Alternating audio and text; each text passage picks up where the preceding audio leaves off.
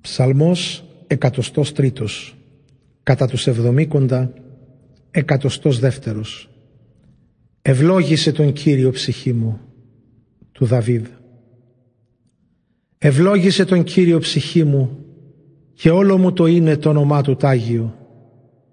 Ευλόγησε τον Κύριο ψυχή μου και μην ξεχνάς καμιά από τις καλοσύνες Του. Αυτός σου συγχωρεί όλες τις ανομίες σου και θεραπεύει τις αρρώστιες σου όλες. Αυτός από το θάνατο γλιτώνει τη ζωή σου, σε πλημμυρίζει μέλεος και αγάπη. Σου δίνει όσα απόθυσες αγαθά, η νιώτη σου καθώς το αϊτού θα ανανεώνεται. Έργα δικαιοσύνης κάνει ο Κύριος και δίκαιη κρίση σε όλους τους κατατρεγμένους. Φανέρωσε τα σχέδιά του στο Μωυσή και στους Ισραηλίτες τα έργα του.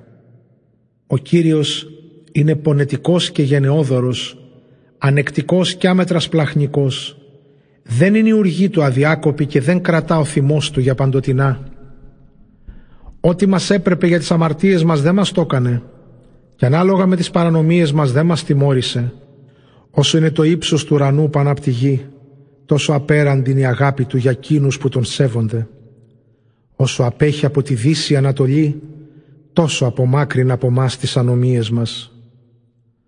Όπως πλαχνίζεται ο πατέρας στα παιδιά του, έτσι σπλαχνίζεται ο Κύριος εκείνους που τον σέβονται. Ξέρει αυτός από τι πλαστήκαμε, θυμάται πως είμαστε από χώμα.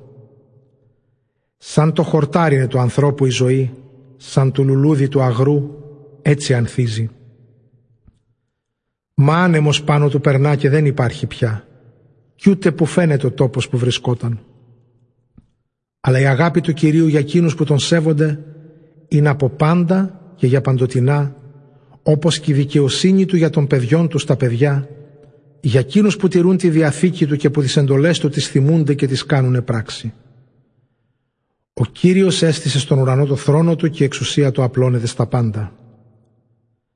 Τον Κύριο ευλογείται όλοι του οι άγγελοι, δυνάμεις ισχυρότατες που εκτελείται ότι σας πει. Υπάκουει στη φωνή της προσταγής του. Τον Κύριο ευλογείτε όλες οι ουράνιες δυνάμεις του που τον υπηρετείτε και κάνετε ό,τι και αν θελήσει. Τον Κύριο ευλογείτε όλα τα έργα του σε κάθε τόπο που αυτός εξουσιάζει. Ευλόγησε τον Κύριο ψυχή μου